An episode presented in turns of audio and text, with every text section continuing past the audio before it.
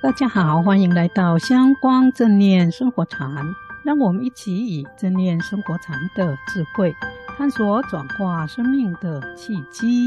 我是禅子，我是金观。今天的主题是培养清明的正念觉知。很快的，我们香光正念生活禅的节目已经进入了第二季的倒数了。是啊，包括这一集，在八集第二季就圆满了。我们也将启动不同特色的正念生活禅。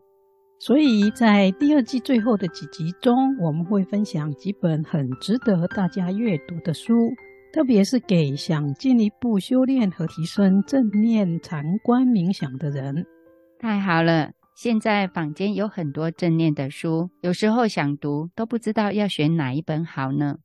我们这一次分享的是清明的内观，可能在书店买不到，但是在网上有电子版的中文翻译和英文原版。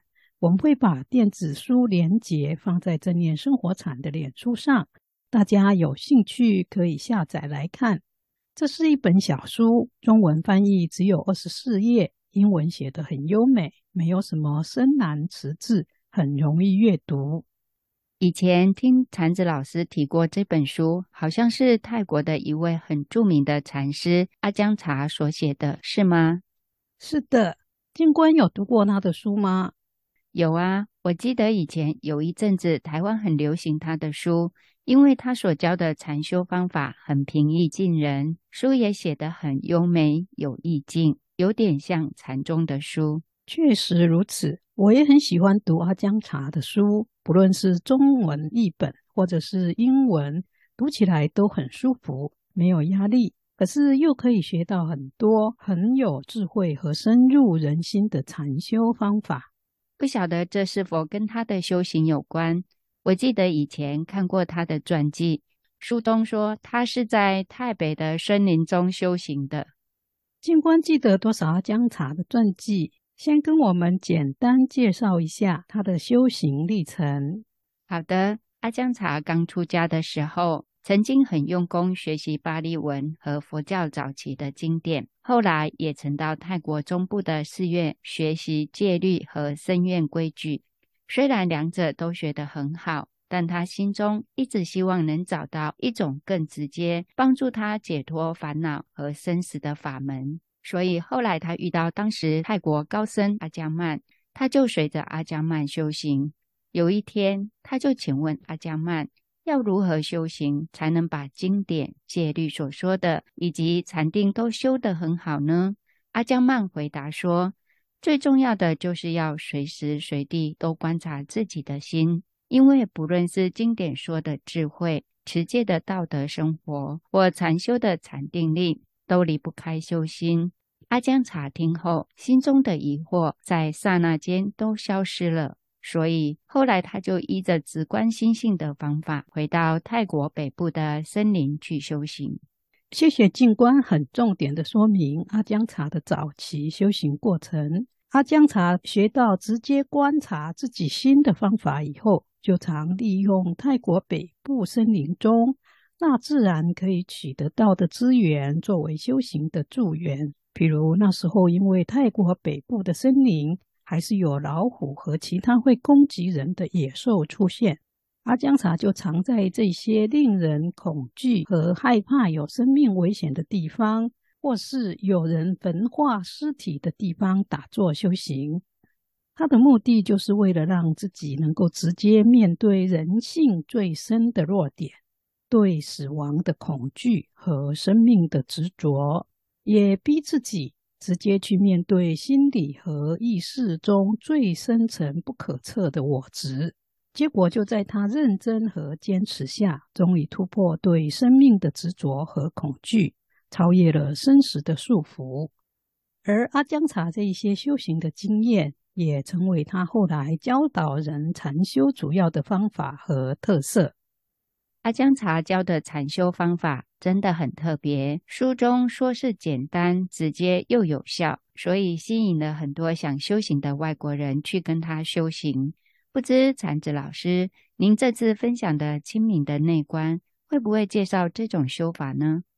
会啊，因为阿姜茶教的禅法真的很直接，容易上手，又随时可以练习，也是现在忙碌的人或不喜欢有繁复仪式和理论的人可以学习的。太棒了，这正是我所需要的。那很好，希望听完清明的内观后，静观也可以随时用在日常生活中来修。好啊，清明的内观一开始就说，练习这种方法的人，在开始的时候可以练习佛号“佛陀，佛陀”，一直念这个佛号，念到深入内心深处。这最主要的原因是要透过念佛号，让我们的心产生觉知力。有觉知力，才能够产生正念和观察的智慧。阿姜查所说的觉知力和正念，是不是跟正念减压法所说的正念和觉知力是一样的呢？是的，但这本书可贵之处就在于，阿姜查可以用很生动的比喻。把觉知力和正念说得很清楚，让人很容易了解。譬如，他说，觉知力就有如野生动物在跟踪猎物以及准备攻击猎物时有的专注心念，也像猎人在捕捉野兽时需要的专注心念。这种心念就是世俗一般人都可能有的觉知。换句话说，那是一种有意识把心专注在一个所言的对象上产生的觉知力。当一个人有觉知的时候，心就会清醒。如果能再加上禅修的培养和加强，这种觉知力就可以产生清楚的观察心。所以在念佛号的时候，要清楚去觉知“佛陀，佛陀”这个名号。如果没有清楚自己念的佛号，心就有如世俗一般的觉知，还没有觉醒，也因此没有观察力，无法引导我们去做有意义的事情。相对的，经过禅修培育出来的觉知力，才能成为一种正念，也就是对于觉察到的对象，譬如佛号，有更清楚觉知和观察的力量。这种正念觉知的力量，会使我们的心变得更光明，而且这种清楚觉知力对心的作用，就有如在黑暗的房间中点亮了一盏灯。这盏灯的光明可以照亮整个房间，让我们清楚看清房内的所有东西。这是和光线不够时，屋内一片漆黑，看不到任何东西不一样的。心的光亮就是经过禅修培养出来的正念觉知和观察力，而当心没有经过培育的时候，一般人的觉知力就像屋内的灯不够亮一样，无法清楚观察到室内的东西。这个比喻太生动了，现在我终于更明白正念的意义，以及培养正念觉知力的作用和禅修真的是关系密切。阿姜茶真的很厉害，可以深入浅出的把很多修行的方法和关键说得很清楚。在这本清明的觉知书中，阿姜茶也提到，我们要直接观察自己的心，其实是很不容易的。就像教小孩子一样，我们不能强迫心去学习超出他能力的事情，也不能用过激的方法。如果方法太过，就有如经常骂小孩一样，小孩会抗拒或迷失方向，因此要有平衡。有时要严格不松懈，有时也要鼓励，使心不会觉得沮丧。所以，我们必须用善巧的方式来训练自己的心，因为还没有开悟的心，他的本性就像小孩子一样，常常会陷入沮丧和高兴的情绪中。但是，如果我们能够透过禅修训练自己的心，使心有清楚的正念觉知力，我们的心就会比一般人更聪明，更有深入观察的力量。这样的观察力可以让我们看到心在遇到所有情况和现象的时候产生的状态，也因此。我们要善巧训练自己的心的时候，就要去注意到，无论心中升起的是疑惑或是烦恼，都要把它看成是一种心理现象，加以观察和处理。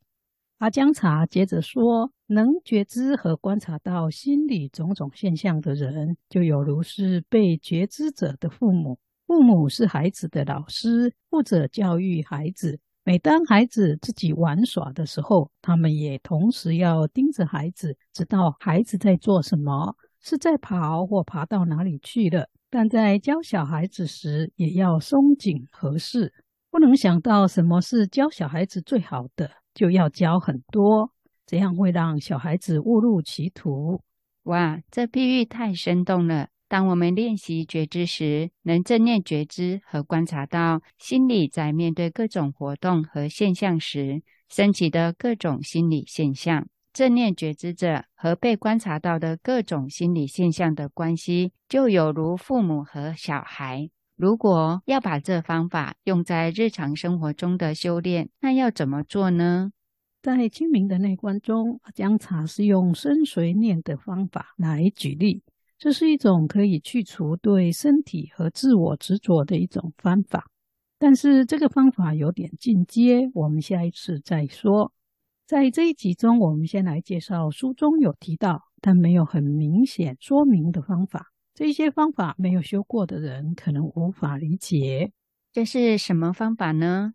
这方法是用我们的眼、耳、鼻、舌、身、意六种感官来修。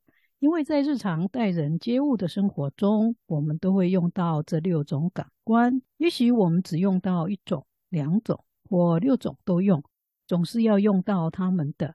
眼睛会看到各种事物，耳朵会听到各种的声音。